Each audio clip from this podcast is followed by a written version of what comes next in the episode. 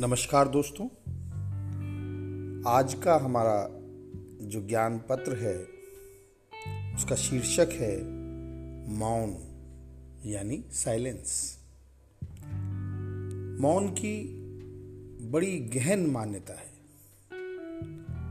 मौन आपको आपके जीवन के उन सभी विषयों से साक्षात्कार करा सकता है, जिन्हें सामान्य समय में या सामान्य जीवनचर्या में व्यवहारगत जीवनचर्या में हम नहीं समझ सकते।